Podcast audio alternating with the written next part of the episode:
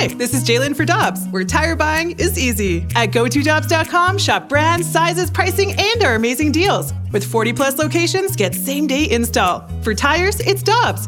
For deals you can use, click on GoToDobbs.com now. Another day is here, and you're ready for it. What to wear? Check. Breakfast, lunch, and dinner? Check. Planning for what's next and how to save for it? That's where Bank of America can help. For your financial to-dos, Bank of America has experts ready to help get you closer to your goals. Get started at one of our local financial centers or 24-7 in our mobile banking app. Find a location near you at bankofamerica.com slash talk to us. What would you like the power to do? Mobile banking requires downloading the app and is only available for select devices. Message and data rates may apply. Bank of America and a member FDIC. Joe Buck had the call on Fox in 1998 and coming up on June 14th, Father's Day night, ESPN will have a documentary called Long Gone Summer about that home run chase of 1998 between the Cardinals' Mark McGwire and the Cubs' Sammy Sosa. And one guy who was on both of those teams that year was third baseman Gary Gaetti, who joins us now on the Brown and Crouppen Celebrity Line with Michelle Smallmon. Gary, this is Randy Karraker, and thanks so much for taking some time with us this morning. How are you? I'm fine, thank you. Not a problem. It's a pretty interesting event that happened. It's a nice memory, so it was a good time. Gary, before we get to the home run chase and your memories of that, you're a Centralia kid. I want to know what was it like for you in 96 when you first put on a Cardinals jersey? Do you remember what that felt like in that moment? Yeah, that's pretty special. And uh, I kind of describe it like, you know, obviously a dream come true, but I'd be out there playing on the field and I'd have that same warm, fuzzy feeling of what the ballpark smelled like when I was a little kid coming over there to watch the games and stuff. So, I mean, it was just it's like coming, you know, full circle in a career where you know you got to do the very thing that you grew up want, you know, wanting to do. So it was really awesome. When you say that, that you can get those nostalgic feelings of what the ballpark smells like, I think all of us in St. Louis can close our eyes and we know exactly what Busch Stadium smells like. But what, how do we describe that smell? It's like beer and dirt and hot dogs. It's a really great combination. I know. just a little bit, a little bit sweet, a little bit sour, you know. But it's just something you never forget. I think that sense of smell is the one, you know, sense that stays with you forever, you know. And it was just like, it was so weird to be out there on the field and then smell that. You know, the wind must have caught it just right. I said, man, I remember what it was like coming over here when I was eight years old. It smelled just like that. So, no, it's just that was just a neat thing. That's the voice of uh, former Cardinal Gary Gaetti, who came to the Cardinals in 1996, was with that division championship team 97, and then until August of 98. And I want to go back to when the Cardinals got McGwire, and you saw what he did down the stretch in 97. And as we started 1998, we in the media were all talking about it. And I know you guys were thinking about him breaking that record. What was it like in spring training that year? Because I, I remember there was a lot of media there for McGwire's first spring training with the Cardinals. Yeah, there was a lot of everything there that year. So, I mean, it was it was great for the rest of us because he drew all the attention to himself. So we got to relax a little bit. But then, you know, it was just a scene. I mean, the whole thing was just is like unbelievable, unreal, and you know, pretty special to be a part of it. I wish I, I'm sure Mark would have traded all of it for the you know winning, but you know, it was still a special time. Gary, with all that media attention that was going on during that home run chase, was it sometimes hard to focus on the game because you're you've got a front row seat to this unbelievable moment in baseball history? Is it hard sometimes to think, oh yeah, we actually have games going on too that we need to focus on? Well, uh, yes and no. I mean, it, it was different, you know, with the Cardinals because I really, you know, wasn't going that great as you know as a team. And then the Cubs, the excitement was all about the Cubs making it to the playoffs, you know. And I ended up over there late in the season, so it was a lot more emphasis on, you know, the games and and um, yet it, the focus during batting practice and uh, you know the down times and stuff like that. I mean, the games were still good, but the batting practice was just a it's like a riot. It, it was just how far is this guy going to hit one? And I mean, it was you know, it's, it's kind of hard to describe, but it was just like going from one circus to another. As you mentioned, Gary, that 98 season, you start with the Cardinals, and then in August, you're acquired by the Cubs. When you first went over to the Cubs, quote, the rival team in all of this, did they get asked for a scouting report on, on McGwire? What were those conversations like when you went over to the Cubs?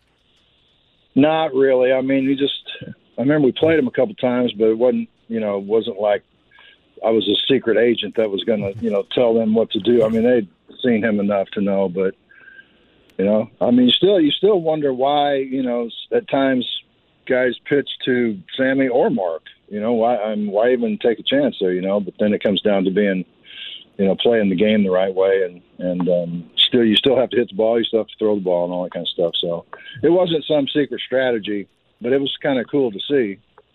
Gary, what stands out in your mind's eye? What's front of mind for you from your time with the Cardinals through mid August of that year? Is there any home run or any event on or off the field that you, really remember? Well, I was looking at some stuff the other day in my scrapbook kind of things, and I do remember the home run, the big one, you know, that, you know, put him in front and the pictures that you see, I mean – I remember getting to greet him coming around third base and got a picture of, you know, a little high five and a hug and all that kind of stuff. I mean, I don't. I, I will say like this: when when I got over to the Cubs, I really thought Sammy was going to be the one to do it because he was so hot at the time, and then they were going back and forth and back and forth, and then it's like the uh, the chase to the playoffs there with the Cubs in the end. I mean, kind of took little precedent over, you know, who was going to actually hit the most at the time, and it was more important that the Cubs, you know, we won than you know the, the home run thing. But um, I don't know. That's what it seemed like to me. I'm, there was a time when they were both tied at 66 or something like that. I really thought Sammy was going to win it. It was perfect to me that Sammy was on the Cubs and Mark was on the Cardinals. That just added to it. Obviously, had the rivalry between the teams. Was there a rivalry between those two players? I think there had to be a little bit of, you know, macho pride of who's going to do it. And I think they were genuinely, you know, cordial to each other, you know, when it came time, when it came down to it. I think, but, you, you know, I think it, anytime somebody's going for a batting title or a home run title or something like that, there's got to be a little bit of, well, I hope he, you know, I hope he strikes strikes out this time or whatever. But no, I, I think they were pretty gentlemanly about the whole thing. And, I want to get your take on that season. You talked about how McGwire took a lot of pressure off of you guys from a media perspective, and he had a tendency to be terse and tense with us in the media. But when the clubhouse doors were closed, what was Mark like then? Um, Mark was a pretty private guy, to tell you the truth. I mean, he was not a. Um, I mean, he would he would find his solace and you know I think you know getting away from all of it you know and I don't blame him at all. I don't know why he would be terse with you guys. I, I don't understand that.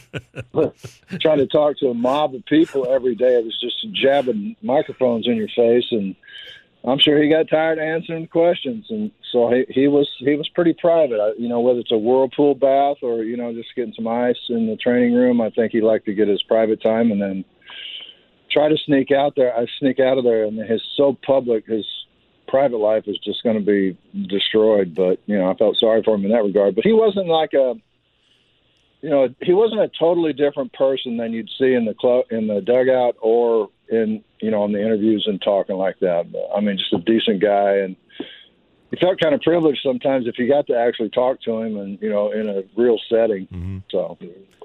Gary, I got to tell you a, a, quick story. In April of that year, there was a vote here in St. Louis, and one of the news there was something about gun control on the ballot, and one of the news stations sent a news reporter over to ask Mark McGwire what he thought about this gun control issue that's on a ballot. When you talk about why he got tense and terse with the media, that's a perfect example. They were asking him every ridiculous question in the book. I know. Yeah, I mean, let's get his spin on it because he's the most important person in the world right now because he can hit home runs.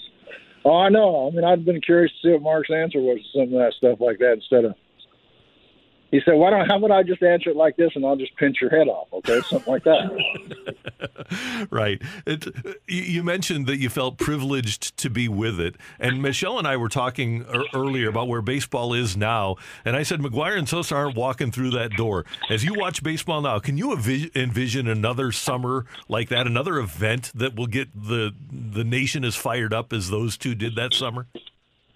I don't know. Um, Maybe, but I mean, I, I couldn't imagine what the coverage would be like now. I mean, I think it'd be interesting. I think the one thing that it would be cool to see was if somebody could hit 400 again. You know, I mean, I just, I, I, it would be, it, you would have to have a security detail today to even get to through the ballpark or some kind of almost like a secret service to do it. But Yeah, it, it, the the media horde would be unbelievable. Gary, it's great to have you with us. Thanks so much for taking some time and sharing Thank some you. memories. We appreciate it. well, that's no problem. Thanks a lot. Those are good times. Yeah, definitely. Have a great day. Take care. Thank you.